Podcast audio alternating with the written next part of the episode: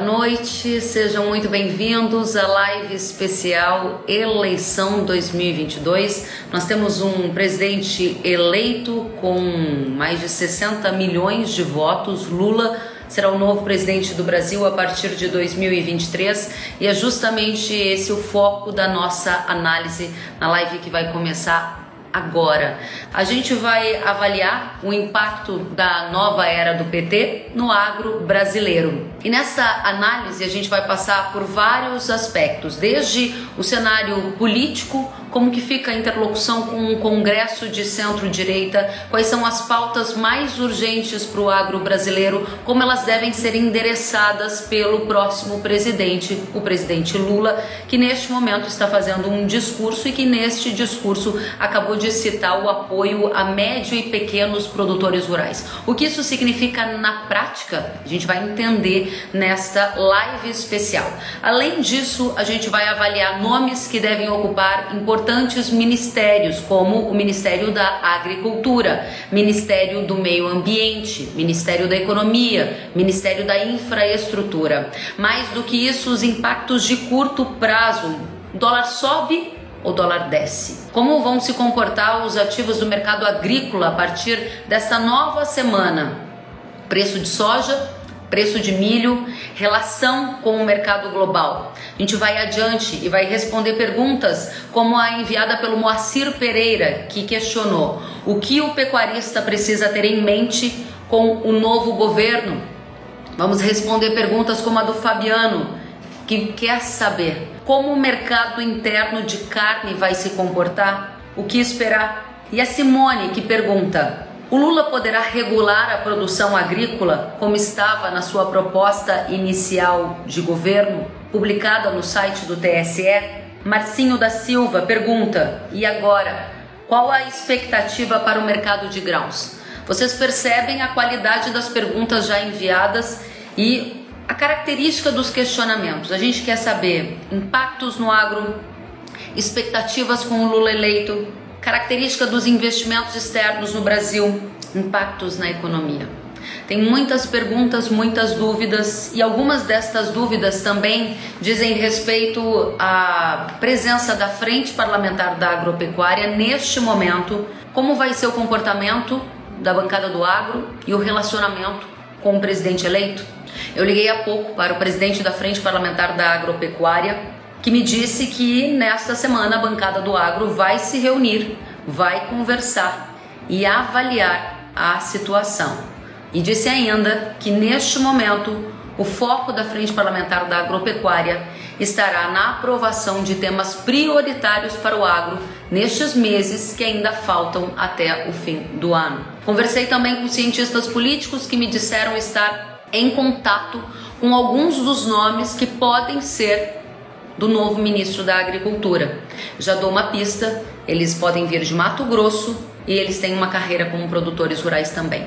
Então a gente vai começar o nosso bate-papo com convidados super especiais a gente vai conversar com o CEO da BMJ, o Wagner, que vai discutir conosco qual é o cenário que a gente tem, quais são os indicativos dessa transição de governo. E a primeira coisa é saber que vai acontecer nesses primeiros momentos. E vamos avançar para ouvir de pecuária e de grãos.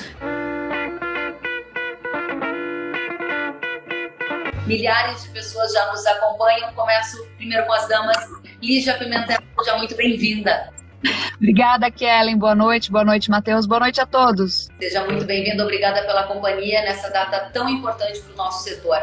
Matheus Pereira, da mesma forma, seja muito bem-vindo. Super importante contar com a presença de vocês aqui. Muito obrigado mais uma vez pelo convite, Kellen. Prazerão estar aqui do lado de uma fera, um Lígia Pimentel, que acompanha bastante o teu trabalho.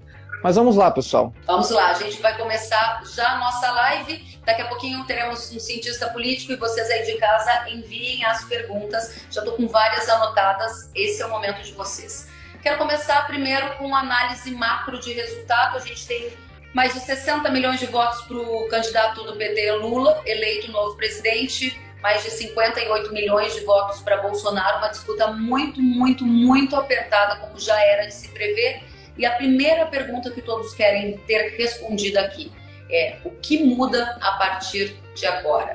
Lígia, a sua análise sobre o resultado da eleição e os primeiros impactos que você começa a enxergar e desenhar para um futuro próximo para o setor agropecuário. Kellen, a gente conhece é, a, as preferências, vamos falar, para onde vai, para onde guina o setor agropecuário, grande maioria, né, modo geral. Tanto que ao longo das discussões políticas, entrevistas e debates houve muita polêmica, acusações, o agro se indigna, a gente sabe disso. Mas eu acho que sim, vindo para uma discussão bem técnica, uma das primeiras preocupações né, de todo o setor, principalmente de produtores médios e pequenos, tá, é com a questão grande da segurança jurídica. Né? Então, muitas promessas que são feitas, algumas a gente sabe que não serão cumpridas, tem muita conversa, né? muitas promessas ao longo de toda a campanha eleitoral, é, falar uma coisa, fazer outra, mas uma grande preocupação do setor com a eleição do Luiz Inácio Lula da Silva é a questão da segurança jurídica, porque esse assunto ele se desdobra em outros vários, e eu vou só dar um, uma pincelada aqui para trazê-los à tona. O primeiro, né, o respeito à propriedade privada, o Estado né, democrático de direito. O respeito à propriedade privada, ele engloba outros subassuntos, né, que são, por exemplo, combate à invasão de terras, tá? Regulação fundiária, que foi algo que foi muito discutido nas últimas semanas, tá? Demarcação de terras indígenas, se a gente vai continuar respeitando o que foi determinado, inclusive, a partir da nova Constituição de 1988 ou não. Respeito ao Código Florestal, que já ele é tão recente, né, e já está sendo colocado em questionamento, tá? E lembrando que o Código Florestal ele botiu em si algo inédito, inédito, né, que foi a sua retroatividade. Então não passou a valer dali para frente, mas sim dali para trás foi algo que incomodou bastante o produtor também. Muitos batalham com isso até hoje. E eu colocaria por último, mas não menos importante, dentro da questão da segurança jurídica, é algo que atingiu muito o meu mercado aqui em específico, né, o meu preferido, vamos falar assim, que é o livre mercado, que acaba aqui no caso da carne bovina dos pecuaristas, a gente fala das exportações, do comentário do Lula em relação às exportações, né? Talvez limitar, enfim, então, todos esses temores surgem em relação a esses assuntos que são muito importantes e muito enraizados na natureza, né, é, do empresariado rural, né, na natureza do negócio. Acho que, em segundo lugar, eu, eu, citei, tudo isso como um grande bloco de preocupações advindos da questão da segurança jurídica. Eu acho que a questão do, do, da sustentabilidade também, né, o que vai ser feito. Acho que a utilização de defensivos. Então, todas essas preocupações, elas começam já a permear as discussões de maneira bem óbvia, já, já tinha sido discutido antes, são as grandes preocupações, as macro preocupações do produtor, já, já haviam sido pautadas é, pela Sociedade Rural Brasileira, pela Confederação Nacional da Agricultura, então tudo isso agora entra é, sob temor um pouquinho com a eleição aí do Luiz Inácio Lula da Silva. Muito bem, ótimos pontos colocados aqui pela Lígia. E objetivamente, para a gente colocar isso em um termômetro, Pecuarista que eu ouvi, Lígia, pelas viagens que faço pelo Brasil, assim como você, pecuaristas me faziam uma pergunta todas as vezes que eu os encontrava. Haverá taxação das exportações? A gente tem visto a carne brasileira ganhando espaço no mercado internacional, passando por um movimento de transformação muito positiva. Eu não vou aprofundar esse tema com você, mas eu só gostaria de entender no seu termômetro. Nós estamos na sua avaliação, mais próximos desse lugar onde haveria uma taxação de exportações, por exemplo, as carnes, como foi mencionado em alguma vez pelo Lula, ou não? Você acha que depois de eleito isso ainda deverá levar um tempo e talvez nem se concretize? Em qual espectro você está? Olha, eu gosto de acreditar que não, porque seria uma medida muito dramática, né? O Lula ele tem certa afinidade aí com Alberto Fernandes, foi uma pauta da campanha dele na Argentina também, o retorno ao consumo de carne.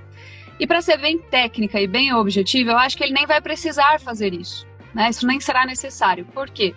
Nós estamos aí em plena fase de baixa de ciclo pecuário. O preço do boi gordo nominalmente está caindo, né? está cedendo. Foi a primeira vez em um ano eleitoral que o preço do boi não subiu no segundo semestre né? Inédito isso que aconteceu esse ano. Na nossa visão, é reflexo da retenção de fêmeas recorde que aconteceu entre 2020 e 2021. E o que nós observamos é que o preço do boi está caindo, da carne no atacado também, no varejo ainda não. Né? O varejo está recompondo margens. Mas o que nós estamos vendo são mais promoções, uma pressão inflacionária em cima da carne muito menor, né?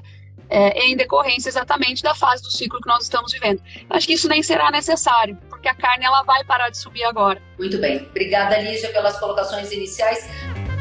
O CEO da BMJ Consultorias, que é cientista político e também vai analisar esse cenário para a gente, está se juntando a nós, Wagner Parente. Vamos cumprimentá-lo. Wagner Parente, seja muito bem-vindo. Boa noite, Kellen. Boa noite, meus colegas aqui. É um prazer estar com vocês nesse dia tão importante para a democracia brasileira. Eu estava acompanhando já antes de entrar e vi que o nível aqui do debate está bastante alto, espero manter. Muito obrigada, Wagner. Eu volto com você já já e a gente vai ouvir todas as suas considerações. O Lula está fazendo um discurso neste momento, eu acredito que ali também existem algumas alguns insights da direção desse governo, das primeiras ações, e a gente vai ouvir isso no detalhe com Wagner. Obrigada a todos que estão conosco. Matheus Pereira pergunta para você: é o que muda para o mercado de grãos, para o agro brasileiro, nesta era que virá por aí, a era Lula? Olha, muito bem. Ah, como a Lígia bem pontuou, né, um, talvez um dos principais pontos agora seria a insegurança jurídica, né, que o agronegócio como um todo, né, não só a parte de grãos, mas a pecuária vai sofrer ah, com a entrada de um novo governo. Mas eu traria até de um efeito imediato que a gente pode observar tanto talvez no, no mercado pecuário, mas também no mercado de grãos principalmente, vai ser essa mudança né, de percepção sobre o Brasil. A gente tinha, né, é, de maneira bem notável nessas últimas semanas, um acúmulo né, de medo é, de especuladores sobre o que poderia ser né, a entrada de um novo governo, a mudança né, de uma equipe econômica do nosso país e como isso afetaria né, a macroeconomia brasileira. A macro que até o momento ela, ela, ela foi muito bem construída, né? o Brasil se tornou um destaque na saída da pandemia, a gente construiu indicadores ali para mostrar que o nosso país estava pronto para voltar a crescer com mais aceleração na saída do Covid. Acabamos né, colocando um funil, né, um fluxo de entrada de investidores no Brasil muito intenso. Né? Esse fluxo que ele foi realmente abalado né, por uma eleição ah, que, desde o, início né, dessa, dessa campanha eleitoral, esses grandes veículos né, ah, de, de pesquisa eleitorais, que são os veículos propagados fora do nosso país, já indicavam né, a vitória desse Lula, a vitória da oposição do atual governo, e mudava né, essa percepção do que estava bom hoje na macroeconomia, poderia sofrer mudanças a partir de 2023. Então, imediatamente, a gente vê essa percepção sendo colocada em prática, né? Nos últimos, nessa retinha final de segundo turno, né? A gente viu muito grandes bancos de investimento como Goldman Sachs, JP Morgan, a gente viu até o Credit Suisse né, declarando que a permanência do atual governo, a permanência da atual equipe econômica seria muito prolífero né, ao Brasil, atrairia muito capital de investidor e que a gente muito sabe né, que a entrada de, de recursos estrangeiros dentro do país ele eleva a oferta de moeda estrangeira e coloca pressão no dólar, né, joga o dólar para baixo. E a gente tem esse, essa, essa, alta correlação né, com o mercado da soja, uh, mercado de exportação em geral, né, com a variação cambial. Então, se a gente tem de fato a, a mudança dessa percepção percepção de que o Brasil possa agora não sofrer esse, essa, esse fluxo de investimento mais acentuado no Brasil, a gente pode que manter a oferta de moeda estrangeira uh, mais baixa no nosso país né, e manter a elevação do dólar. Então, de imediato, acreditamos né, que na pátria do negócio de que a gente possa ver reações mais agressivas de alta no dólar, precificando esse medo, precificando essa, esse temor da mudança, né, e que acaba que favorece o setor do agronegócio de maneira indireta, né, uh, talvez não tão agradável quanto a gente gostaria, mas acaba favorecendo né, uma precificação, aumenta o poder de barganha do nosso exportador. Então acredito que imediatamente o efeito ele vai ser mais psicológico, uh, vai ser um efeito de medo que vem pela frente. Uh, dificilmente a gente vai ver uh, reações práticas né, na nossa macroeconomia em tão pouco tempo, uh, seja lá nos primeiros 100 dias de governo, seja lá nos primeiros seis meses de um novo governo.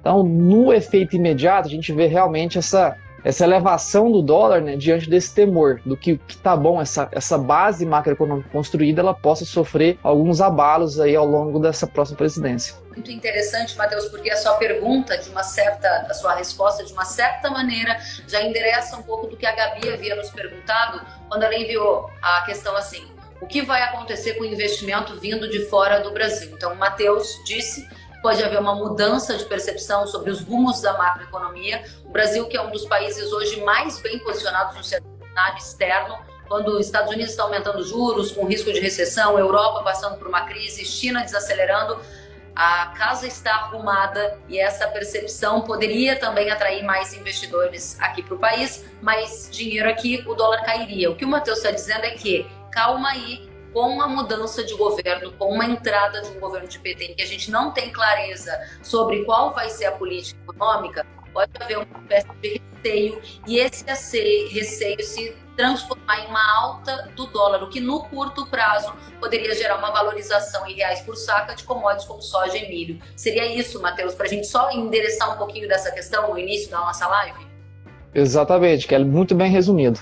Muito obrigada. Obrigada a você, obrigada a todos que estão entrando, mandando perguntas. Gente, mais perguntas vão ser respondidas já já. Vamos então a você, Wagner. Você acabou de acompanhar o discurso do presidente Lula e a gente tem um agronegócio que enviou centenas de perguntas objetivamente questionando o que muda para o agro com o Lula eleito. O que, que você já enxerga? Seja bem-vindo mais uma vez. Obrigado, Kellen.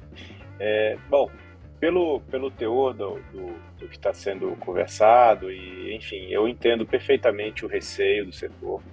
Eu acho que toda alteração de governo que é, você tenha qualquer receio de descontinuidade gera sim alguma insegurança em relação aos grandes investidores internacionais.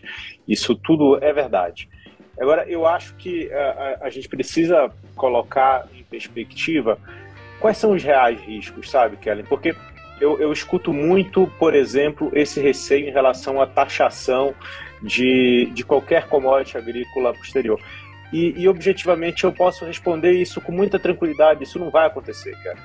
Sabe? Porque uh, eu, eu, desse mercado eu entendo bem e assim taxar a exportação foi algo que só foi feito no Brasil uma única vez na história. Foi couro. Só, só taxaram couro. A única vez que teve imposto de exportação no Brasil foi couro, que não existe mais. É, isso, isso que tem 20 anos que não tem mais. Então, é, é, sabe, é absolutamente incomum e, e, eu não escuto lugar nenhum a taxação de exportação. É, mesmo no, no, no, pior momento do governo Dilma, isso foi, isso foi aventado. Então, acho extremamente improvável que isso volte a acontecer. Do ponto de vista técnico, até é possível, né? Quem tem a, a a discricionariedade e competência para determinar imposto de importação e de exportação é o presidente da República que delega isso a um órgão chamado CAMEX, que pertence ao Ministério da Economia, e lá tem assento alguns ministros, inclusive o da Agricultura, que tem veto. Tá? Então, é, então, tecnicamente, é muito improvável que uma coisa dessas aconteça. Eu acho que tem determinados, determinados receios que são reais, determinados receios que vêm sendo repetidos e que a gente precisa colocar em perspectiva. Outra, outra consideração importante de saída. É, você mencionou um, um, a frente parlamentar do agronegócio. Ela saiu dessa eleição extremamente fortalecida. Né? Qualquer alteração relevante que esse presidente ou qualquer outro queira fazer, necessariamente teria que passar pelo Congresso Nacional. Né? E aí é, é muito improvável que o presidente Lula, agora eleito, tenha força dentro do Congresso Nacional para fazer alterações de grandes marcos que já foram aprovados no, na, na, pelo, pelo Bolsonaro uh, nesses últimos anos. Então, eu acho que também é, é, importante colocar em perspectiva. É muito difícil que venha um revogadaço, por exemplo, da reforma trabalhista muito improvável que a gente tenha, por exemplo, é, o restabelecimento da, do, do imposto sindical no curtíssimo prazo, sabe? Isso não deve acontecer. Não é porque o Lula não quer, é porque dificilmente ele vai ter força para fazer isso no curtíssimo prazo. Então, é fato que determinadas pautas do agro vão ser prejudicadas. Né? A gente está falando, por exemplo, de regularização fundiária, o PL 510 de 2001, que está no Senado hoje. Evidentemente que caso o, Bolsonaro tivesse sido eleito, talvez isso caminhasse muito mais rápido, com, com, com mais possibilidade de ser aprovado no curto prazo. Isso não deve acontecer, talvez, com, com uma oposição tão, tão forte do, do governo.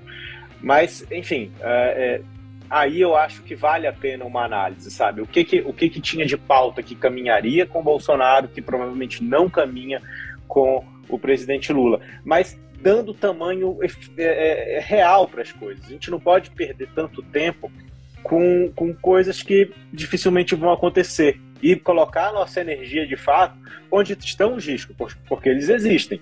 Né? Licenciamento ambiental, o, o, o, o PL 3729 que está no Senado também. É um texto que tinha sido discutido junto com o setor, que tinha tudo para avançar. É provável que com o novo governo isso queira é, ser rediscutido. Então tem uma série de, de pautas dentro do Congresso Nacional que poderia ser mais ou menos favorável para que efetivamente pode sair abalados com esse novo governo, com essa mudança de governo, Kellen. Muito bem, eu vou só pegar alguns livros que o Wagner trouxe, porque na sequência eu passo para Lígia, para Matheus, porque você está, na minha visão, e me corrija, por favor, se eu tiver interpretado errado, você está levemente otimista. A Pautado por quê? Está dizendo que não enxerga, olhando o fator histórico e elementos técnicos que você citou, uma probabilidade grande de taxação de exportações. Segundo, você disse que a bancada do agro, de fato, ela deverá se fortalecer ao longo do próximo ano, o que cria alguns impeditivos para avanço de agendas como, por exemplo, o retorno do imposto sindical. E aí, por fim, você coloca que a gente precisa colocar energia nos riscos mais prováveis. E pelo que eu entendi, você citou dois: licenciamento ambiental como uma pauta que não avançaria tão fortemente e citou alguma coisa em relação à regularização fundiária. Se você puder destacar para a gente pelo menos quatro riscos mais altos a que o agro está exposto no começo do governo Lula já. Quais riscos seriam esses? Eu posso dar um tempo para você pensar e você trazer isso na próxima rodada. Funciona, Wagner? Muito bem. Então, gente, muito obrigada a todos que estão aqui conosco. Mandem comentários, se concordam, não concordam, a gente vai adiante. Lígia Pimentel, a próxima pergunta é para você. E é justamente sobre o mercado de carne, que é uma das suas grandes especializações. O Fabiano CPM pergunta: o mercado interno de carne, como ficará? O que esperar? E se puder, vou colocar mais uma pergunta aqui, que é do Moacir Pereira o que o pecuarista precisa ter em mente com o novo governo? Olha, vamos lá, mercado de carne, ele vai seguir é, a dinâmica do ciclo pecuário. Né? Inclusive, tem uma grande, um grande presente né, que o Lula está recebendo agora, que é uma casa mais em ordem, inflação mais controlada. A inflação brasileira, quando comparada ao restante do mundo, e principalmente em relação a países que a gente costumava admirar no passado por ter inflação baixa, a gente está na vantagem em relação a isso. É, então ele entra com o desemprego em franca regressão, tá? E ele entra, isso é uma, isso é uma sorte, tá? É um alinhamento de, não tem nada a ver com um governo ou com outro. Ele entra na fase baixa do ciclo pecuário, que traz uma pressão inflacionária menor para a carne no varejo. É. Outra coisa, é, um ponto que o Wagner colocou bem interessante é que tem algumas ações de curto prazo que não vão acontecer, né? Uh, por exemplo, o retorno do imposto sindical, etc. Até a gente articular o Congresso, conseguir votar, as coisas elas levam tempo.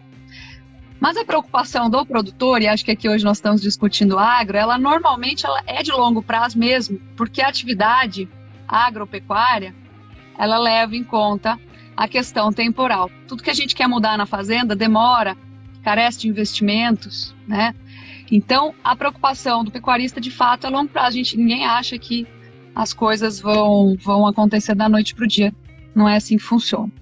Uh, então, o que a gente deve observar, vocês estão me ouvindo? O que a gente deve observar é uma pressão inflacionária advinda do mercado de carne menor. O ciclo pecuário agora vai fazer com que os preços do boi se mantenham aí é, nominalmente talvez estáveis, mas em termos reais, muito possivelmente em queda, tá? Produtor que vem do próprio mercado pecuário e não do novo governo, tá bom? Então, o ciclo pecuário ele vai continuar regendo os valores da produção pecuária, tá? E o que a gente já vem falando muito antes de eleição é isso que estamos em fase de baixa. Preocupação do produtor, eu acho que está justamente com essas questões que interferem é, em pontos de segurança jurídica. E eu coloco aqui um ponto de grande destaque, na minha visão, que é algo de que, por exemplo, o Lula não costuma abrir mão em nenhum debate, em nenhuma pergunta, ele foge desse tema, que é a questão de demarcação de terras indígenas, né, que acaba trazendo insegurança para quem tem terras nessas áreas. Então, isso é uma preocupação muito grande, tá? É, então, acho que esses são pontos que a gente poderia colocar de preocupação para o mercado pecuário. Só para a gente aprofundar um pouquinho mais a questão do Fabiano, que ele pergunta sobre consumo interno. Você falou sobre uma pressão inflacionária caindo, a casa organizada, que pode gerar uma conjuntura de arrefecimento no preço doméstico da proteína animal, que eventualmente pode ser colocado na conta do governo Lula, mas na verdade você está dizendo é que é fruto de uma conjuntura do ciclo pecuário, entre outros fatores. Qual é a sua perspectiva de consumo doméstico? A gente tem visto uma melhora nos dados de desemprego, ou seja, queda na taxa de desemprego, queda na inflação, isso também melhora um pouco a capacidade de renda das famílias e contribui para um consumo no curto prazo, pelo menos até o final da era Bolsonaro, aumentando. Como é que entra essa nova fase? Só para a gente aprofundar um pouquinho mais a questão do consumo de carne, porque daí ela conecta com o mercado de grãos, que é a resposta do Matheus na sequência. Vamos lá, com o desemprego em queda, inflação controlada e preços da carne em queda também, há uma perspectiva positiva para uma retomada do consumo per capita da carne bovina, principalmente quando a gente pensa em um prazo um pouco mais curto, pensando aí, por exemplo, em 2023. Entretanto, entretanto, se a gente vê muita regulamentação do setor, e vou dar um exemplo aqui bem dinâmico, né? Está em votação lá no Parlamento Europeu uma necessidade de que as, eh, os produtos brasileiros, ou na verdade globais, que entrem lá, sejam livres de desmatamento. Inclusive, se esse produto tiver, se fosse, eh, seja advindo de áreas de desmatamento, legal dentro do próprio país, né? Se a gente é, resolver atender essas medidas, por exemplo, essa certificação de um modo mais generalizado, o que não é uma coisa assim muito provável, né? Porque depende de uma grande burocracia para tudo isso acontecer. Mas se a gente começar a se preocupar um pouco com isso, isso embute custos na produção principalmente pensando que 60%, 70% dos produtores são médios e pequenos, tem uma dificuldade maior de diluir os custos fixos e absorver essas exigências, né? Então isso acaba encarecendo aí o processo produtivo e acaba, por sua vez, mantendo a carne em patamares elevados e prejudicando o consumo per capita, tá? A gente precisa levar tudo bem em consideração. Nós sabemos, por exemplo, que no meu mercado específico, né, a pecuária, ela vem aumentando em produtividade, tá? Então a gente tem aí uma queda da década de 90 para cá de 190 milhões de hectares de pastagem para 160, a produtividade aumentou aí 143%, né? O rebanho aumentou na mesma medida, ou seja, a gente produz mais numa área menor. Então esse processo de economizar áreas, tornar o agronegócio mais produtivo, reformar a pastagem para que ela sequestre em carbono, toda essa discussão né, de sustentabilidade, segue atingir, né? Que ele consegue, é, em que ele consegue trabalhar. Se a gente quiser acelerar esse ritmo, vai custar. E aí, isso no longo prazo, vamos falar de médio para longo, pensando acima de um ano e meio, isso poderia acabar prejudicando, né? É, então a gente tem que ficar observar isso. Mas assim, num primeiro ano, ciclo pecuário segue, nada muda. Como eu falei, né, é, nem precisaria taxar nada, porque o preço da carne já está caindo de maneira natural em decorrência do ciclo pecuário.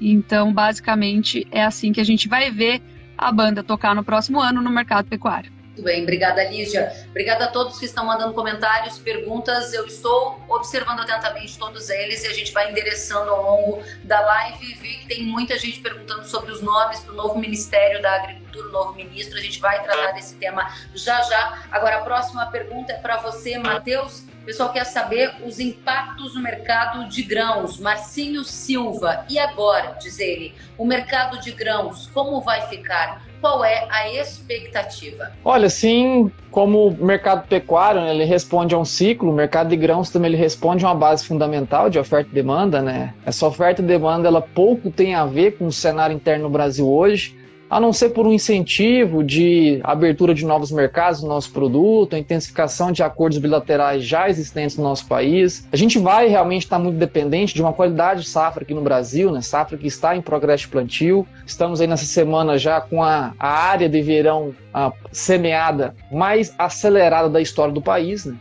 em exceção por alguns atrasos pontuais em estados do Paraná, alguns estados ali, ah, como também atrasos em Tocantins. A base fundamental da soja ela vai se respeitar né, diante de uma capacidade de oferta da América do Sul nesse ano, a América do Sul que está sofrendo com o terceiro ano consecutivo de lanina. As eleições, né, como eu já até havia até introduzido né, no, no, no meu primeiro comentário, é que ela vai de fato dar ou retirar uma pequena capacidade de barganha do nosso exportador, que vai enfrentar ou um dólar valorizado frente à nossa moeda de agora em diante, com todo esse medo, né, dessa percepção sobre o que o Brasil pode desempenhar em 2023, na né, evasão de investidores, dólar em alta, o nosso exportador tendo mais capacidade de barganha, né, ele consegue ofertar o nosso produto a um, a um valor né, em dólares por tonelada um pouquinho mais atrativo do que os nossos grandes concorrentes, sejam argentinos ou norte-americanos, e mesmo assim ele consegue né, remunerar uh, melhor né, o produtor de soja, o produtor de milho, o pecuarista né, dentro do nosso país. Então, o efeito imediato vai ser, de fato, talvez até uma melhora né, na capacidade de exportação brasileira por uma depreciação da nossa moeda, por conta de toda essa conjuntura de percepção sobre o Brasil. Porém, no longo prazo, de fato, o que vai ditar o mercado vai ser, continuará sendo a fundamentação básica. Né? Será que, de fato, a gente vai ter uma, uma capacidade de oferta, uma capacidade de exportação diante de uma potencial quebra de safra no Brasil? Tá aí o grande chave, a, a, as grandes respostas né, que a gente precisa ter ao longo das próximas semanas, uh, que vão ditar muito mais o nosso mercado interno da soja do que ele, as eleições por si só. A eleição, o efeito é passageiro. Concordo com o Wagner, como já disse, né, que no longo prazo o governo ele tende a ter austeridade, né? A gente não vai ver uma calamidade política se instaurando no nosso país, até porque a gente tem um grande freio chamado parlamento, um parlamento que ah, ele é contrário hoje né, à linha de, de pensamento do, do, desse governo que vai assumir em 2023. Porém, ah, o mercado de soja, pessoal, eu sei que por mais que agora a pauta seja política, o mercado da soja, o mercado de grãos em geral, ele vai continuar respeitando realmente a, a, balança fundamental de oferta e demanda. E hoje está bastante apertado. Está apertado, Kellen. A gente tem sim uh, tanto estoques da soja quanto estoques do milho a nível global historicamente apertados. Né? A relação estoque e uso desses dois grãos uh, é uma das menores da história. Da soja, a gente passa pela menor relação estoque e uso da história do planeta. Né? A gente tem sofreu uma desaceleração de demanda com, a, com, com o Covid, com o coronavírus, com a crise sanitária, sofremos, mas também sofremos né, com, a, com a presença do fenômeno climático Lanina, que deteriorou o safra no Brasil.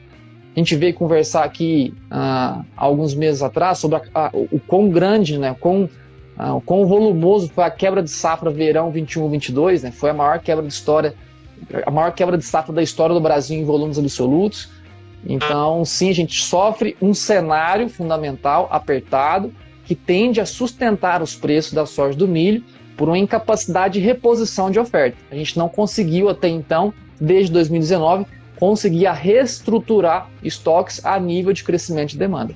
Muito bem, muito obrigada, Matheus. Muito obrigada a todos que estão aqui enviando comentários, participando e muita gente aqui, Lígia, Matheus, Wagner, escrevendo sobre a questão indígena. Para quem está nos acompanhando desde o início da live, deve ter acompanhado que a gente está passando por vários temas, desde oportunidades até desafios de curto, médio e longo prazo. Na última rodada, o Wagner ficou de trazer para a gente quais são os riscos mais objetivos que ele enxerga para o agronegócio na nova era Lula. E aí, Wagner, eu sei que nós já conversamos sobre isso no passado, não muito distante, sobre a pauta do marco temporal da terra, das terras indígenas que está no STF.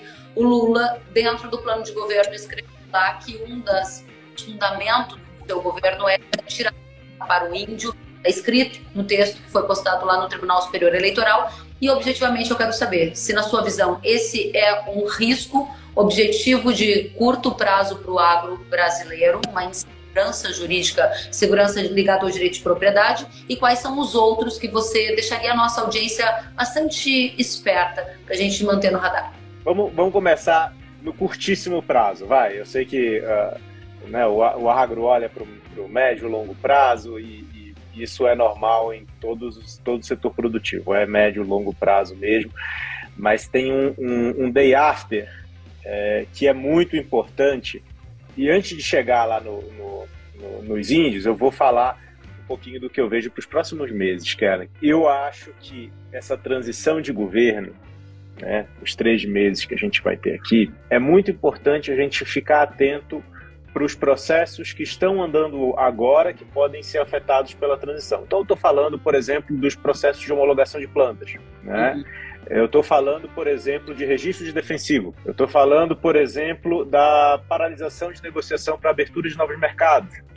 Estou né? falando de, de enfim, de, de, coisas bastante práticas afetam a vida do, do, do produtor, que eventualmente podem ficar mais lentos esses processos na medida em que uh, o, pelo menos as chefias no Ministério da Agricultura, na Anvisa, elas vão ser trocadas.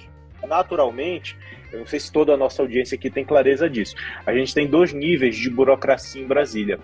Você tem a burocracia que é de carreira, por exemplo, no Ministério da Agricultura, que são os concursados, que provavelmente é que vai fazer essa transição, e você tem os cargos em confiança, que são de livre nomeação e trazidos pelos governantes. Né?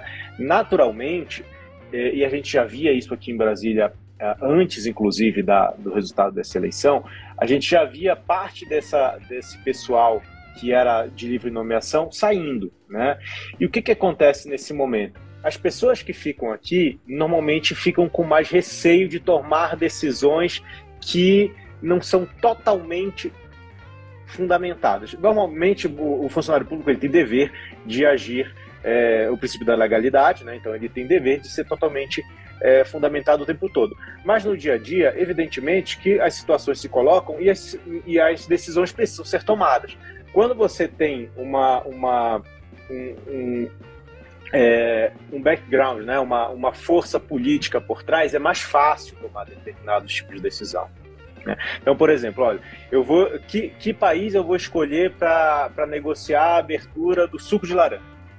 Né? Eu tenho aqui Coreia, eu tenho aqui a União Europeia, eu tenho aqui Estados Unidos. Que país interessa mais? Isso é uma decisão discricionária. Quem toma é o governo, né? Claro, em, em discussão com o setor, mas é, se não tem alguém para tomar essa decisão, é normal que não se tome decisão nenhuma. Então, eu, eu ficaria bastante atento, Kellen, com esses processos. Se alguma parte da nossa audiência está esperando alguma decisão desse sentido, é, corra para que isso aconteça logo, sabe? Enquanto, que, enquanto ainda tem canetas com poder em Brasília, porque daqui a pouco não vai mais ter nenhuma, provavelmente. Então, é muito importante entender isso. Transição de governo normalmente é um período que não se decide nada.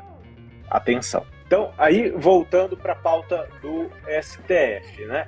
É bem provável que a, que a Rosa Weber leve a demarcação para o plenário. Né? Ela, ela é, hoje é a presidente do tribunal, ela tem poder para avocar isso para o plenário e, evidentemente, o Lula, sendo eleito agora, se constrói um cenário político para que essa decisão seja tomada. Né? É, é, muito diferente do que se o Bolsonaro tivesse, tivesse vencido, com certeza. Não havia, talvez não houvesse o clima político para que uma decisão né, tão é, polêmica fosse levada para o plenário, do, ST, do STF agora. Com o Lula vencendo, é provável que haja assim a, a pauta desse, desse tema, mas é provável também que haja uma modulação dessa, dessa dessa decisão. Então, eu não me arriscaria a dizer para onde vai, né? É bem provável que, que a gente tenha uma decisão, mas, assim, é algo que, que também não, não é um risco que dá para ser colocado só na conta do Lula. É uma decisão do Supremo que, evidentemente, que com essa vitória do Lula, cria-se um fato político que favorece a decisão. Mas aí também é, uma, é, um, é, um, é um assunto que não depende só do, do, do, Lula. Evidentemente, depois isso vai ter que ser implementado pelo Poder Executivo, essa decisão, e aí sim a gente pode ver o que, que, vai, o que, que vai acontecer no médio prazo. É, se me permite só mais um tema, pois, não. Eu ia só é, perguntar, acredita claro. que o Marco das Terras Indígenas vai ser pautado no STF, vai para o plenário ainda em 2022, ou ele vai esperar o início do governo Lula? Não, eu acho que vai já. Eu acho que tem, tem algumas pautas que, que devem ir para o para o plenário antes do final do ano. Terras indígenas e, e o orçamento secreto, né, a, a, a constitucionalidade das RP9, são dois temas que dependiam diretamente da eleição. Né? Então, eu, eu, eu acredito que, que isso pode ser levado para plenário já agora. Tem, tem a pauta do Congresso que estava extremamente sensível também à, à, à, eleição. Mas aí eu vou deixar um pouquinho mais de tempo para os meus colegas e aí depois a gente volta, Kellen, se for o caso. Vamos sim, só um último tema. Você está falando de riscos e aí você colocou aqui é, essa transição de governo podendo impactar desde a velocidade de registro de novos defensivos até acordos comerciais e disse que sim, acredita que o STF vai pautar no plenário em 22 uma das terras porém tornou um risco que é muito é, observado aqui pelos comentários Matheus também acompanham é, menções da nossa audiência nessa direção, que é o retorno da invasão do MST. Tem gente aqui na audiência dizendo que amanhã é capaz de já ter um aumento desses movimentos, tal era a energia que esse grupo estava e esperando um novo momento político para retomar invasões que, inclusive, na era do Bolsonaro, chegaram aos menores patamares da história recente. Qual é a sua avaliação sobre isso? Eu, eu sinceramente, Kellen, eu vejo um, um, um, governo Lula extremamente dependente de investimento privado. É muito diferente do, da pujança que o, que o Lula tinha 20 anos atrás, quando, sabe, podia lançar um plano de investimento público né, com base só em BNDES. Isso não existe mais. Esse dinheiro não existe mais. Ano que vem, e isso já foi colocado aqui, a gente vai ter uma recessão global. Né? É muito provável que a gente tenha uma redução de demanda é, do, do, do, minério de ferro, de algumas commodities agrícolas. Então, assim, isso vai afetar a arrecadação brasileira, vai ser um PIB menor. Né? Necessariamente vai ser um PIB menor. Menos PIB, menos arrecadação. Então, você fazer um, um, um, uma pauta de investimento totalmente em banco público não vai funcionar. E, se, e, e, você só consegue atrair o investimento privado, do qual esse governo vai ser dependente, com o que foi mencionado aqui, com um mínimo de segurança jurídica, com um mínimo de credibilidade. E, e eu acho que esse governo, se de saída incentivar de qualquer forma invasão de terra, essa credibilidade vai por água abaixo antes de começar. Então, eu, eu, eu entendo o receio acho que ele tem pouco espaço para fazer esse tipo de movimento no, no, no, curtíssimo prazo, a ver no médio prazo, caso as coisas fiquem melhores, caso ele tenha um pouco mais de conforto político, sei lá, talvez. Agora, o fato é, esse presidente novo, o presidente Lula, que começa, ele começa com pouquíssimo espaço de manobra. O Congresso nunca teve tão forte, a população brasileira está extremamente dividida. Então, é, ele não entra cheio de legitimidade para impor pautas, sabe? O Lula não entra aí como se fosse o rei da cocada preta, não entra, sabe? Ele entra um presidente fraco e vai precisar ouvir o setor produtivo. Então, por isso, gente, eu acredito, sinceramente, que a gente tem, a gente tem riscos, né? E é importante que a gente mapeie eles. Mas, é, de novo, eu acho que o setor ele precisa olhar para onde está de fato no, no, na prática o risco. Eu acho que essas questões mais, mais, mais diretas de registro, de burocracia, sabe, são riscos que eu colocaria, eu reputaria muito mais importantes do que do que outros que a gente eventualmente comente e eu sei que atrai mais atenção porque né quem quer saber de registro né isso não é nem um pouco não é nem um pouco sexy falar disso, mas é o que na prática emperra o negócio, né? Então, é, esses são meus comentários, Kelly. Não sei se, se respondi, mas aí depois eu posso voltar para falar mais alguma coisa caso. Respondeu sim, e aqui é, Crepaldi está dizendo ótimos esclarecimentos, muita gente cumprimentando a todos vocês pela qualidade dos comentários. Lígia Pimentel, sei que você tem horário, gostaria de abrir aqui para o seu último comentário, chamando a atenção da nossa agropecuaristas que querem aproveitar um pouco da sua expertise de mercado e já se preparar para o dia de amanhã, para esta semana ou para o curto prazo, mesmo que o horizonte seja também de médio e longo prazo, que é importantíssimo que a nossa audiência ouça de você, onde é que está o foco da sua atenção? É, pessoal, acho assim, a gente é, montou uma bancada forte, né, pensando em agronegócio. É, eu acho que essas questões de segurança jurídica são muito importantes apesar de o Lula entrar com menos poder no Congresso, na Câmara, né, como ele já, por exemplo, o primeiro mandato dele ele entrou com um recorde de eleitos, ele tinha um apoio muito grande. Tá? É, essa realidade ela não está hoje, ela é diferente. A grande preocupação do produtor, pelo que eu converso, né, clientes, pela nossa experiência, Tá, em loteamento judiciário, tá? A gente, por exemplo, sabe que o STF, ele tem boa parte do pleito ali é nomeada durante os anos do PT, então essa influência ideológica, nós sabemos que existe para qualquer presidente que entre e nomeie ministros, tá? Essas nomeações elas, elas vêm com um peso ideológico, o que é natural, e esses são pontos que preocupam bastante, porque se a gente pensar em registro, utilização de defensivos, é, o Lula é um cara que fala que a gente tem que fazer uma agricultura verde, orgânica, quando o Brasil é um dos países do mundo que menos usa concentração de defensivos, quando a gente considera quilos por hectare. Isso é dito pela própria FAO. Então, essa é uma preocupação muito grande, porque se já é difícil, se você quiser bloquear a entrada de defensivos mais modernos, por exemplo, isso prejudica e muito nossos objetivos a serem alcançados em termos de sustentabilidade. Quando a gente fala de é, boi, né, de pecuária, e nós falamos de emissão de CO2, por exemplo, as pessoas falam de emissão esquecem de balanço. E quando a gente pensa em balanço, o que, que a planta faz? Fotossíntese. O que, que ela usa? CO2. Ela sequestra o carbono da, da atmosfera. Inclusive, biologicamente, muito mais que florestas já adultas, permanentes. Por quê? Porque a planta em crescimento ela produz massa e ela sequestra mais do que a própria floresta que já está crescida, vamos falar né?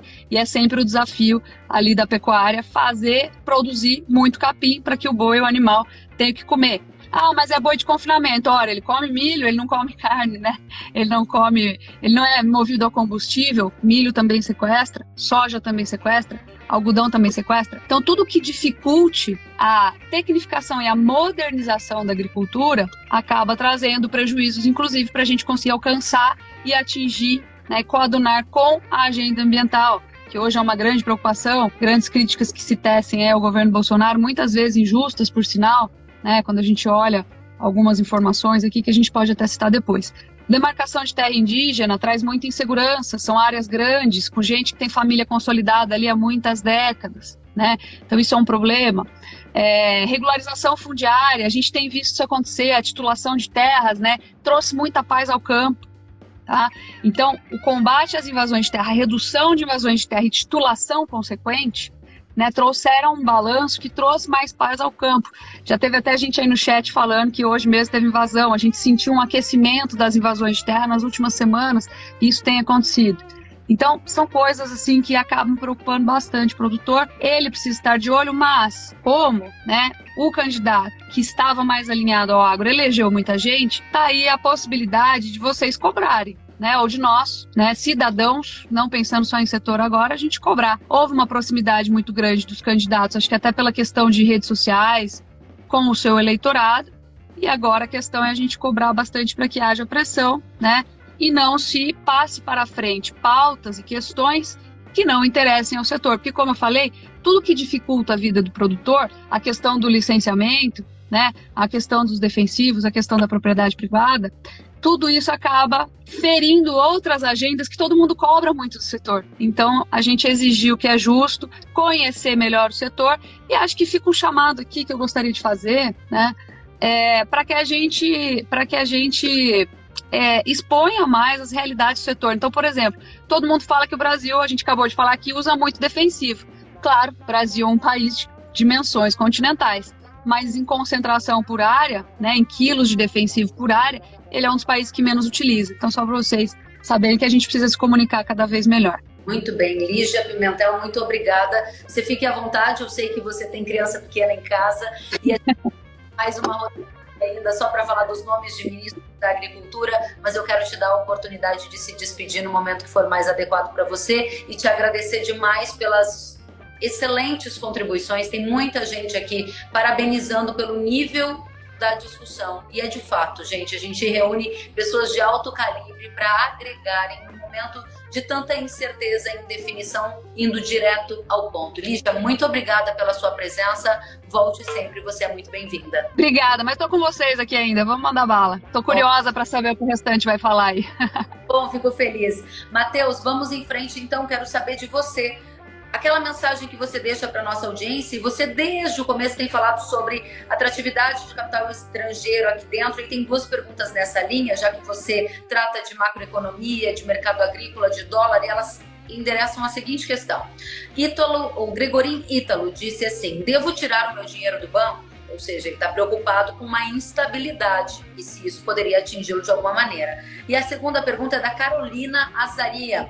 Investimentos no agro brasileiro, o que esperar? Eu vou tomar liberdade aqui, Carolina, já te dizer um pouco do que eu tenho observado e passo a palavra para você, Matheus. Muita gente estava com investimento engatilhado, esperando uma reeleição de Bolsonaro para aportar esse recurso e surfar uma nova onda, já que tinha uma certa previsibilidade sobre como Bolsonaro comandaria tanto a economia e quanto deixaria, por exemplo, o setor agropecuário sem intervenções ou regulações que pudessem inibir algum tipo de pleno desenvolvimento. No caso de uma vitória de Lula, o que eu ouvi, Matheus, é que muitos desses investimentos seriam pausados para entender a direção da macroeconomia deste novo governo e eventualmente retomar esses investimentos depois de ter uma maior clareza. O que, que você tem observado? Porque é isso que o pessoal quer saber. Impactos no agro via mercado financeiro, confiança no setor e investimentos para o agro. Então, ó, respondendo bem diretamente, você deve tirar o dinheiro da poupança, tirar o dinheiro do banco, né, pessoal? A gente não, Tá, muitas vezes né, a gente constrói retóricas de comparar o Brasil né, com países vizinhos que sofrem sim, sim de governos mais uh, ditatoriais, né, governos que uh, possuem mais poder de influência na, na, na, no parlamento, possuem mais poder de influência na construção legislativa do país. O Brasil ele tem né, uma, uma construção política uh, muito diferente desses países vizinhos. A gente não vê a capacidade hoje de um governo assumir um executivo e assumir os demais poderes de, da nossa nação né, com facilidade dentro do nosso país. Então, de fato, vai ser muito difícil né, a gente comparar e viver situações semelhantes ao que os argentinos vivem, aos que os venezuelanos, os venezuelanos estão vivendo, aos que os chilenos estão vivendo agora, porque por conta da construção né, que a gente tem na divisão de poderes e principalmente com um parlamento muito ativo, que sempre foi muito ativo, ah, desde o, enfim, desde a da, da, da redemocratização do nosso país, né, a gente sempre teve tanto um Congresso quanto um Senado muito ativo, muitas vezes desalinhado ou alinhado com o governo, uh, que vem sempre como um freio de mão né, a políticas aí extremistas que possam, de fato, uh, gerar algum, algum problema para nós, né, meros cidadãos.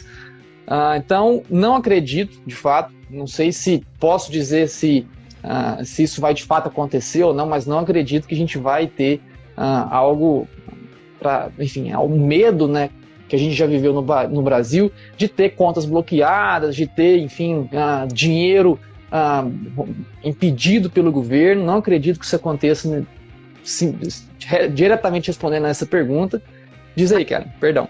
Imagina, nada de perdão aqui. É bom de ter, tá andando super rápido e muita gente aqui. Só queria falar para você, Matheus, Lígia, Wagner, que a gente está recebendo comentários muito elogiosos aqui às análises de vocês. Então, não estou conseguindo ler todos, mas vocês na tela que são muitos. Matheus, a pergunta que chegou é sobre estoques reguladores. E esse é um ótimo ponto que a gente não pode deixar de lado, porque isso está na proposta do governo Lula retomada de estoques reguladores e o que isso significa na formação de preços do mercado.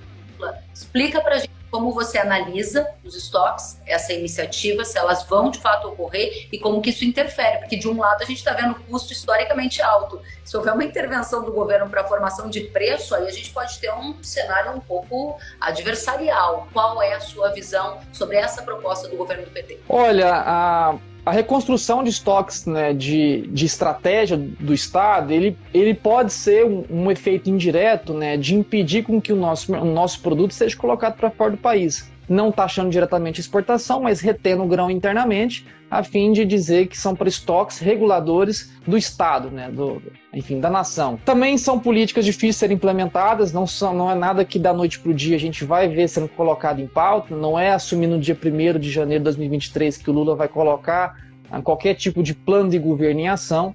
Ah, como todos aqui já bem disse, né, e volto a repetir, a gente tem um freio de mão muito forte dentro do governo hoje, chama parlamento, a nossa, a nossa FPA, a Frente Parlamentar da Agricultura, hoje é um, um grande componente Congresso e Senado. Então, de fato, a gente não vai ter, não vejo né, que sejam aplicados a curto prazo a reconstrução dos estoques de estratégias do governo, até porque a, a gente vai muito bem né, tratando de grãos, tratando de soja, de milho, de commodities agrícolas, a gente vai muito bem deixando o nosso produto a livre mercado, mesmo que recentemente, não, não vou, enfim, a gente não precisa voltar na década de 90 para falar de estoques regulatórios. Agora em 2020, com aquela grande quebra de safrinha que a gente teve no milho, né?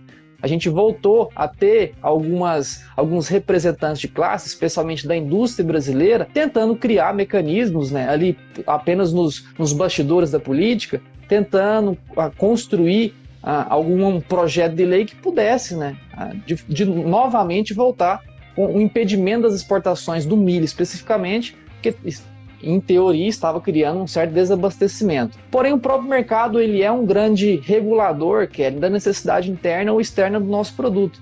Se de fato a gente está vendo uma escassez do nosso grão internamente, se a gente vai uh, criar projeções de desabastecimento do grão, a indústria que de fato se antecipe, não deixe na mão do governo, uh, para que crie né, mecanismos de proteção contra a falta do produto seja ela usando uma proteção financeira, seja ela antecipando a compra, incentivando o teu fornecedor.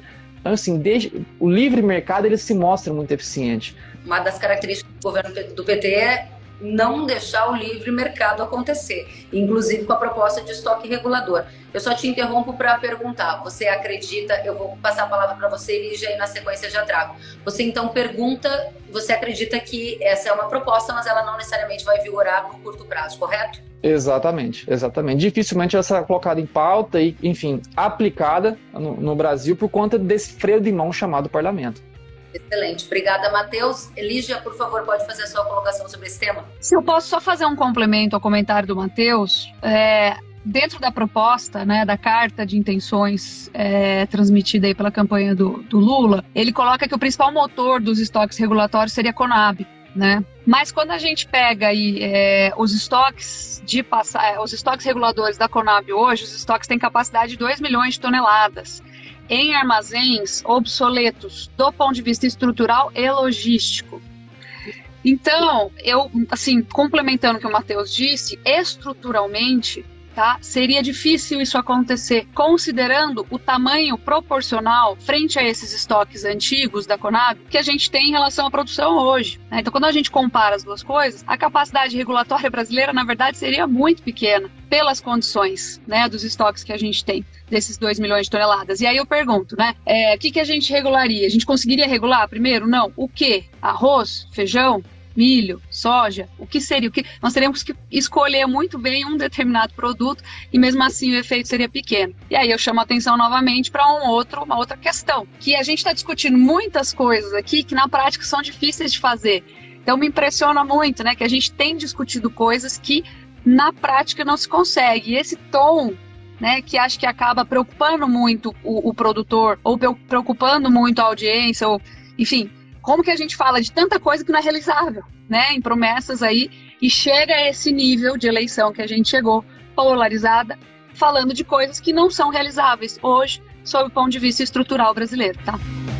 Palavras de muita gente da audiência dizendo que com as considerações que vocês aqui estão trazendo, há uma sensação de um alívio, pelo menos para começar a semana. Então, essa já é uma situação muito positiva. Wagner, volto para você e eu sei que você está super bem informado sobre os nomes do novo Ministério da Agricultura. Sei que você já fez algumas ligações, conversou com aí de Brasília. Então, por favor, posicione a nossa audiência sobre tudo que você já sabe em relação a nomes que podem ocupar o Ministério da Agricultura e adiante, se você conseguir dar mais detalhes também sobre o Ministério do Meio Ambiente, que é super relevante para o nosso setor, e Ministério da Economia, que todo mundo quer saber afinal. O que, que você tem de novidade para nos trazer?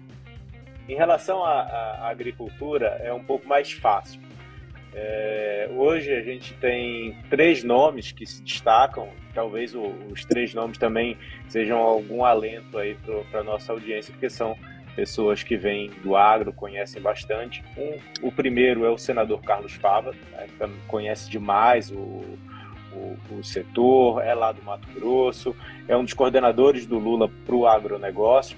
É, ele teve um mandato. Primeiro, porque na sua lista, na sua avaliação, está em primeiro lugar como o mais o mais provável? É, eu acho que ele e o, e o, e o segundo que eu vou falar talvez sejam os mais cotados. Eu acho que o, o, o Carlos Fava como ele tem mandato e o, e o Lula vai precisar de base no Senado, talvez tirar o Carlos Fávero de lá seja ruim para ele, né? Porque ele vai precisar dele dentro do Senado, onde ele tem uma situação bem complicada, como vocês, a maior parte da nossa audiência sabe, né? A, o, o, perfil dos candidatos que entraram no Senado, principalmente, são bem alinhados ao, ao, ao, ao presidente Bolsonaro. Mas, enfim, é um nome extremamente influente que, que se não assumir o ministério, deve ser ouvido por quem vai assumir. O segundo nome, e, e eu acho que tem uma, uma chance um pouco maior hoje, é o Carlos Ernesto Agostinho, o Tete, não sei se vocês conhecem, ele é um dos maiores produtores de semente de soja do país. Né? Ele, e, e, ele funcionou muito como um articulador aí no, no Mato Grosso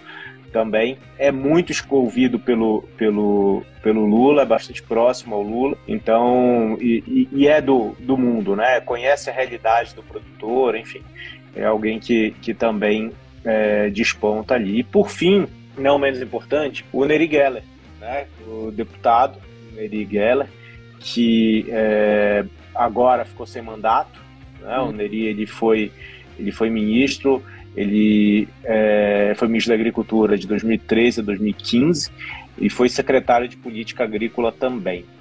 Então, é alguém que também vem do Mato Grosso. Muito provavelmente ele, ele deve assumir alguma secretaria, alguma, alguma coisa ali, ele deve ficar. Ele teve um papel muito importante na aproximação é, do Bolsonaro no, com algumas lideranças do agro e a gente precisa ver efetivamente quem vai assumir aqui. Quem corre por fora, uh, Kellen, uh, é a, é a ex-ministra Kátia Abreu, né? aí é um nome mais ligado a ex-presidente Dilma também, essa com bem menos chance, ela vem, ela vem falando de temas do agro que são mais alinhados ali à pauta do, do, do que seria um governo Lula, por exemplo, em relação à possibilidade de melhorar a imagem do Brasil no exterior, inclusive é, colocando menos impacto, por exemplo, nesse Deforestation Act que ali já citou, né, que é a possibilidade de você impedir as exportações brasileiras para a União Europeia, decorrência dessa proveniência de, de áreas de desmatamento. Enfim, mas eu acho que tem bastante menos chance aqui do que os nomes que eu falei.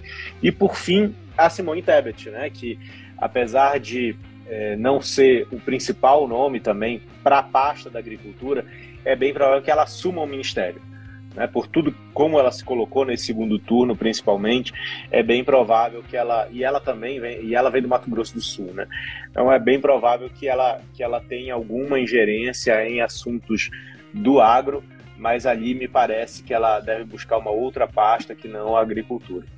Enfim, por enquanto é o que eu tenho de, de notícias em relação à economia muito provavelmente o que a gente vai ver é um desmembramento desse Ministério da Economia, né? Deve virar novamente ali o Ministério da Fazenda com planejamento, o Ministério do Trabalho e Indústria e Comércio. Deve voltar ao que era antes, a, a, a estrutura aqui na esplanada. E aí é bem provável, Kellen, que alguma, alguma dessas cadeiras vá para o Haddad.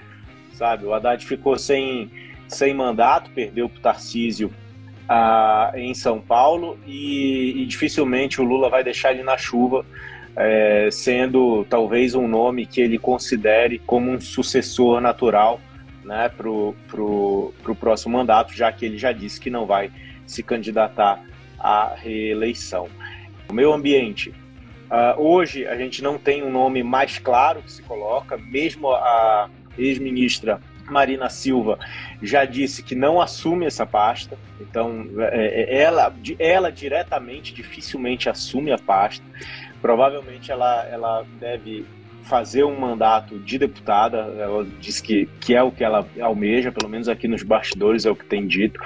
Talvez ela se, talvez não, ela será bastante influente na definição da política ambiental e também de relações exteriores.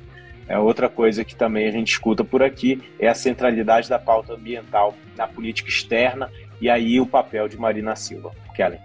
Muito bem, muito obrigada, Wagner. Uma última questão: você passou para o Ministério do Meio Ambiente, Economia, Ministério da Agricultura e a nossa audiência, alguém comentou aqui, vou ver se eu acho o nome, do uh, Leandro. Leandro disse: então vamos ter 40 ministérios de volta, com, obviamente, uma alusão à criação de ministérios e o inchaço da máquina pública com algum loteamento político, porque você falou que o Haddad, por ser um companheiro de Lula, não poderia ficar sem cargo, né? Se você puder passar por, por esse tema para a gente, por favor. É, o Lula não tem nenhum, nenhum problema de criar ministério, né, Kelly? Esse não é, esse não é um, um grande tema. E eu acredito que é, existirá, sim, uma necessidade de composição, uh, principalmente com, com os partidos que hoje não são aliados do presidente, né? Então, partidos que tenham um, uma, uma presença muito grande no Congresso, por, por exemplo, o MDB, né, que, que fez um, um, uma, uma bancada com mais de 40 parlamentares, provavelmente participará desse governo de alguma forma. Né? É, mas, assim, uh, caso a gente veja a impositividade, ou seja, a obrigatoriedade do orçamento secreto das RP9 até final do ano, isso pode ser votado no Congresso até final do ano, eu não sei se esses partidos teriam tanta, tanto anseio para entrar no governo Lula, não, sabe, Kellen? Eu acho que se tiver uma, um orçamento na mão do Congresso, eu acho que existe um incentivo muito grande para uma construção de uma oposição forte lá dentro. E aí eu acho que é, esse presidencialismo de coalizão, né, essa coisa de participar de ministério, talvez perca um pouco o sentido, sabe? Talvez seja uma mudança bastante estrutural aí na forma de fazer política no Brasil. Muito obrigada, Vac. A gente vai encaminhar então para o fechamento da nossa pauta e eu vou fechar essa live com vocês pedindo o exercício da gente colocar uma palavra. Quando eu usei o termo alívio, que foi trazido por alguém aqui na audiência, logo alguém começou a rir e disse: não tem como ter alívio num cenário desse. Então eu vou pedir para a gente tentar fazer um exercício aqui de transformar esse sentimento de todo mundo que ainda é de digerir o resultado da eleição, tentar entender, entender o que vem pela frente, uma palavra que sintetize essa nova era que vem aí. Matheus, eu começo com você, te dando mais que o tempo de uma palavra, o tempo da sua consideração final, por favor. Então, muito bem. Primeiramente, mais uma vez, obrigado por estar aqui dividindo esse espaço com esses competentes profissionais, que incluo até ti, Kellen. E se no âmbito pessoal, né, vou até dividir o Matheus pessoal do Matheus profissional, e no âmbito pessoal, eu realmente eu tô muito insatisfeito, né? Eu tô indignado realmente com o resultado que a gente observou hoje, né? Nós aqui como analistas, né, a gente tem cada um na sua competência, mas a gente tem como predisposição a entender padrões e tentar justificar o que vem pelo, pela frente, né? Tentar predizer aonde o mercado vai estar dentro de alguns dias, semanas, anos. E era muito nítido, né, para nós aqui, para mim, Matheus Pereira, né, enxergar realmente um horizonte promissor no nosso país, né? Uma, não só a construção da macroeconomia, mas a, a aceleração dessa macro do nosso país, né?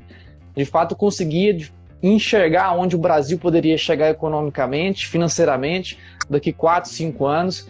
E fico, fico no, no âmbito pessoal realmente muito entristecido né, com o que a gente pode estar vivendo agora a partir de 2023. Porém, no Mateus profissional, a gente tem que ser mais cético, né? Ser crítico e principalmente oportunista, né? E não oportunista no âmbito da, do ruim da palavra, né? Mas é de realmente enxergar as, as oportunidades que o mercado vai nos dar. Ah, o mercado por si só, seja no agro, seja no financeiro, seja em minérios, né? Ele sempre está procurando caos, né? Sempre procurando históricas, retóricas, né? Para serem compradas ou vendidas. E diante do caos, né? O mercado sempre dá muita oportunidade. E a gente pode viver uma grande oportunidade agora com esse caos, né? Da reação, esse, esse primeiro momento, né? Da reação uh, ao mercado financeiro com a chegada de Lula em 2023, aonde a gente teria o esticamento do dólar, a gente teria ali a alavancagem dos preços da soja para exportação, a mesma coisa para o milho. Então, usem ah, desse oportunismo, dessa oportunidade que o mercado pode nos dar com o caos para aproveitar,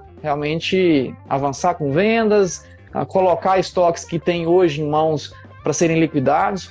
Então é realmente é ser crítico agora e, e ter esse olhar mais oportunista, né? enxergar onde as oportunidades vão estar e usá-las aí com, ah, com maior benefício a si próprio. Então, em maneira geral, o alívio ele vem do que? Vem oportunidade pela frente, o mercado vai se tornar caótico nesses dois, três primeiros dias que a gente tem.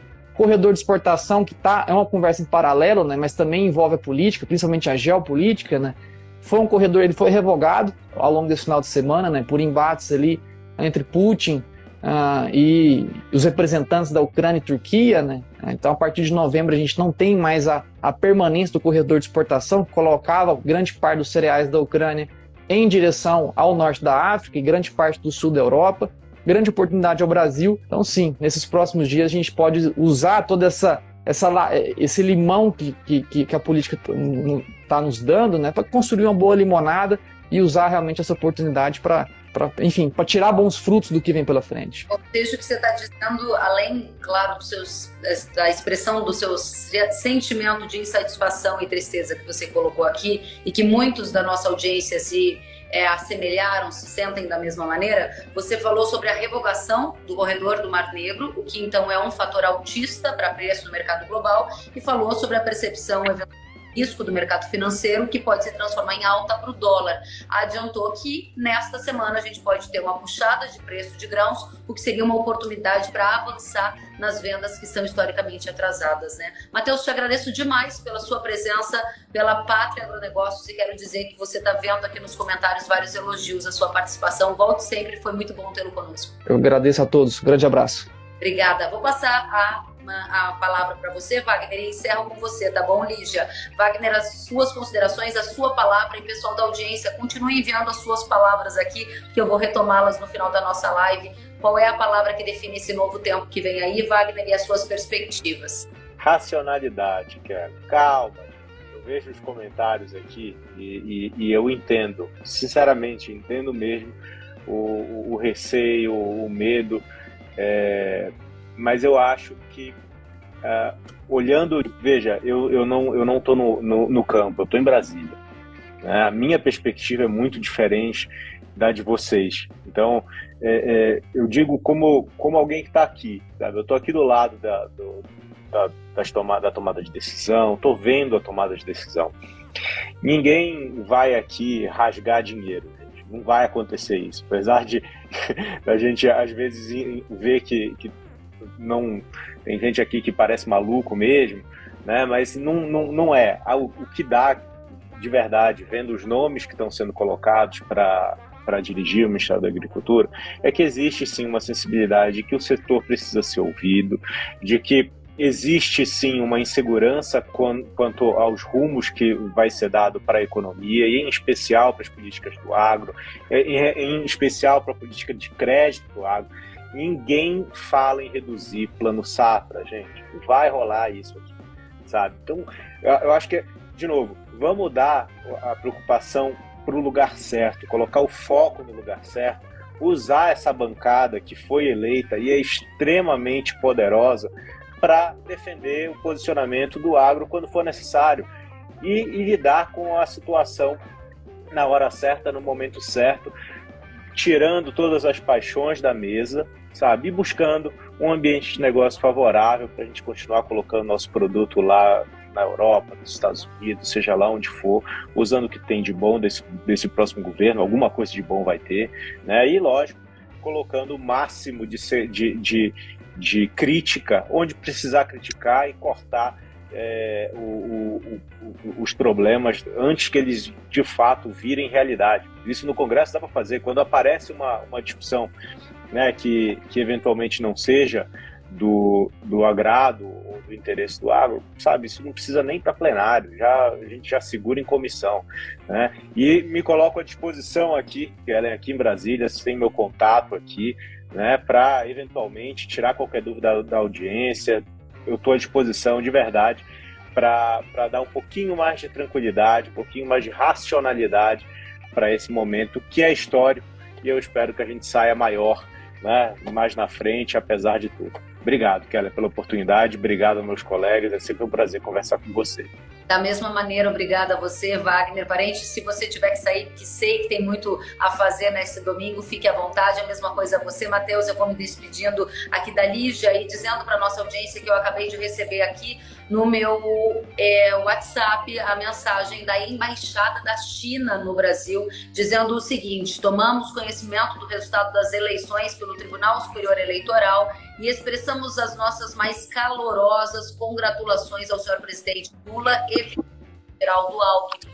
Acho que isso tem muito a ver com um outro ambiente que eu quero que você comente nas suas considerações finais, Lígia, que é a relação Brasil e China na era Lula. Você tem alguma leitura sobre esse comentário da embaixada na China ou era esperado mesmo aconteceria numa vitória de O que, que você espera para nossa nova era e a sua palavra final e sua consideração? Kellen, acho que foi uma coisa mais é, diplomática, né? Algum comentário aí chegando. Obviamente, a China é um grande e importante parceiro comercial para o Brasil.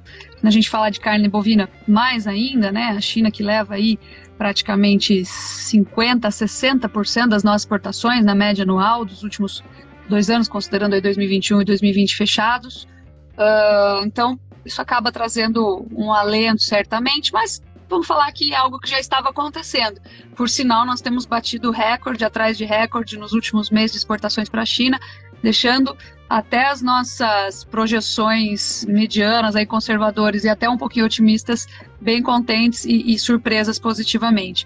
Acho que vai ser uma continuidade, então entendo como algo um pouco mais diplomático, vamos pensar assim, né? Uh, eu também não sou, para ser bem sincera, não sou especialista em relações internacionais para te falar o que isso quer dizer ou não. Eu sei que sim, a gente já viu o Lula tecer alguns elogios né, ao governo chinês, e a gente tem o Bolsonaro um pouco mais crítico, e isso usualmente é muito citado pela mídia. Se é algo das minhas impressões do que eu conheço aqui que eu posso falar, é isso. Então, teria algo embutido aí nesse sentido. Mas eu vou, vou dizer que é algo mais diplomático. É normal, né? Depois de uma eleição, o novo governante, o novo futuro governante, receber aí os cumprimentos de seus pares dos líderes internacionais. E para fechar, como consideração final, o que, que acontece? Nós estamos saindo de uma eleição que eu acredito ter sido a mais polarizada, talvez, da história do Brasil. Né? É, isso ficou evidente, inclusive, nos números do resultado, foi muito, muito apertado. Tá? Ambos candidatos com alta rejeição, inclusive, mas algumas coisas que eu acho que é, em primeiro lugar, fica o choque por isso, por essa polarização, um país totalmente dividido, né? Muita gente perdendo amizade, inclusive com parente, nós sabemos disso. Mas o Lula, de fato, o Wagner falou uma coisa que eu acho que a gente deve levar em consideração. O Lula entra enfraquecido, como ele nunca esteve. Então acho que ele vai ter que, assim como ele tinha um pouco de dificuldade, por exemplo, da minha, na minha percepção nos debates, talvez porque o, o, o, Jair Bolsonaro ele treinava mais nas lives, ele estava mais na ação há bastante tempo, ele amadureceu bastante nesses quatro anos, né? Eu acho que o Lula vai ter que reaprender a governar dentro de um cenário em que ele não tem tanta preferência, nem tem um Congresso tão na mão, né? Por mais que ele possa entrar e se reorganizar, isso leva tempo e muitas vezes não pouco tempo. Então esse é um ponto que eu acho que as pessoas têm que é, se acalmar um pouquinho, né? Tudo vai se acomodar, de certa forma. Agora, preocupações minhas, de fato, ah, por quê? A gente sabe que o Lula tende a formar ministérios menos técnicos. O Wagner citou, por exemplo, um dos pleiteados aí, como o Neri Geller, que já foi ministro da Agricultura, e eu me lembro muito bem, porque o Neri Geller era ministro quando houve a aprovação do Código Florestal. Né? E o que, que aconteceu? Eu me lembro muito bem da discussão em que, pela primeira vez na história, a gente aprovou uma lei que continha um determinante de é, retroatividade. Ou seja, o produtor não tinha que. É, ele tinha que reflorestar uma área que tinha sido desmatada legalmente no passado. E nós sabemos que esse processo foi importante para o Brasil, para que ele pudesse despontar como produtor de alimentos, para que ele pudesse, inclusive, combater a fome doméstica. A gente já foi importador de feijão, imagina. Então, foi parte do processo produtivo brasileiro e desenvolvimento brasileiro, assim como de todos os países que estão no mundo, na nossa terra. Na Europa isso aconteceu, nos Estados Unidos isso aconteceu, na China isso aconteceu, né? A gente desmatar áreas para poder produzir, né? Até um determinado ponto. Ainda assim, o Brasil, a gente sabe, o Brasil detém a maior área de mata nativa do planeta de longe, de longe. Dito isso, o que eu quero né, expressar com isso? É que naquela época o Neri Geller não fez grandes esforços, por exemplo, para defender o produtor dessa retroatividade. Né, de que o produtor tinha desmatado legalmente e dali para frente ele tinha que desfazer isso sem qualquer financiamento, ajuda, incentivo, tá? Muito pelo contrário. Eu me lembro até que me chamou atenção na audiência, porque quem defendeu mais, houve alguns pontos de interferência positiva pelo agro da Isabela Teixeira, que era ministra do Meio Ambiente na época. Então foi algo que me chamou muito a atenção. Então, é, quando a gente fala que os ministros cotados são muito próximos ao agro, próximos em que sentido, né? Em qual sentido? Então a gente precisa ficar preocupado e atento a isso, tá? E aí trabalhar com as bancadas eleitas, tá? Para a gente poder talvez tentar expressar aí é, o que seria interessante para a gente. Então essas são as minhas preocupações, minhas constatações. Tudo vai se acomodar.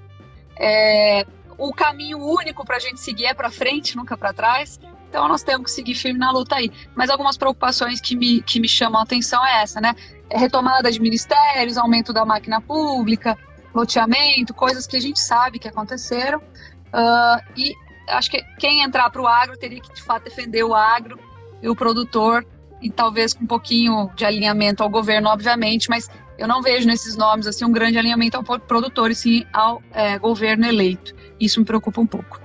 Lígia. Eu vi você falando várias vezes, preocupa o agro, preocupa o agro. A minha sensação, a minha palavra é essa, né? Preocupação. A gente pode ter um pouco de otimismo, racionalidade, mas há uma insegurança, há uma preocupação diante daquilo que a gente conhece da característica da esquerda e do PT. Qual é a sua palavra? Olha, a minha palavra pessoal é que, em primeiro lugar, me choca muito, né?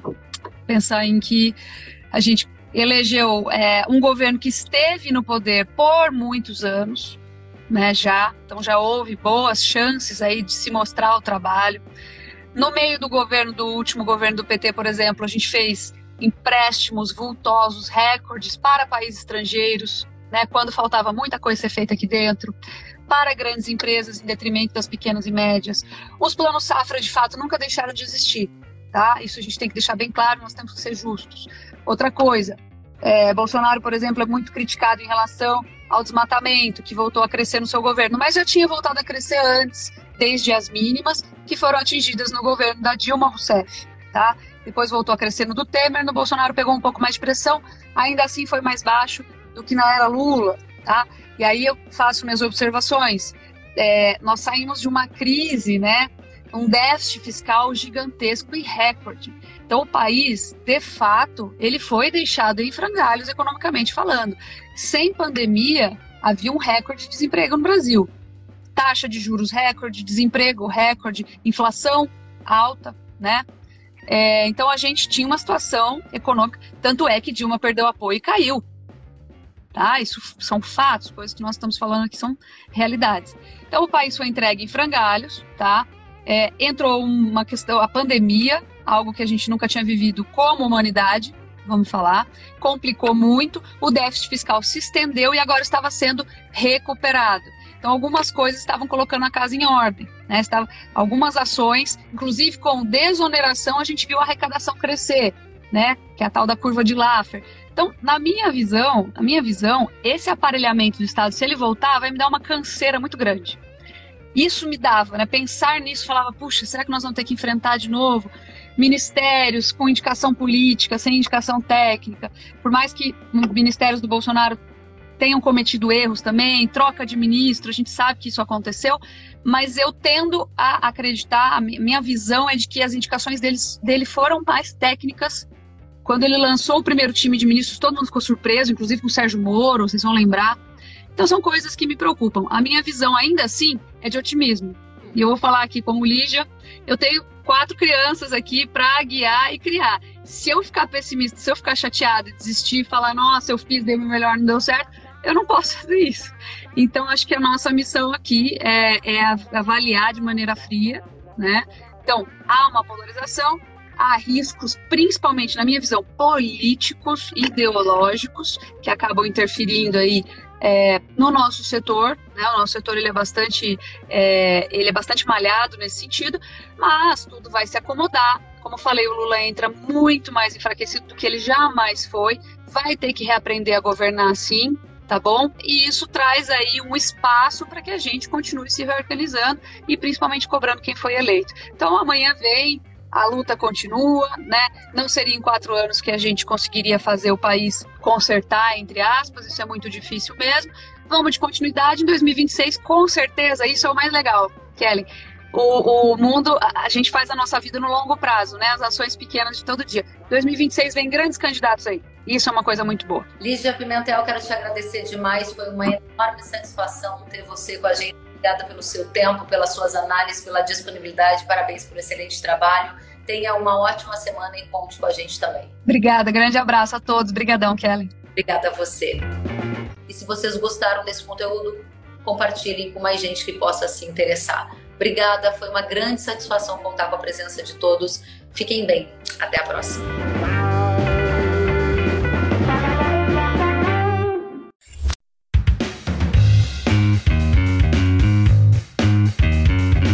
Que bom que você gostou da entrevista e ouviu todo o conteúdo. Se quiser acompanhar as atualizações, siga kellen.severo no Instagram.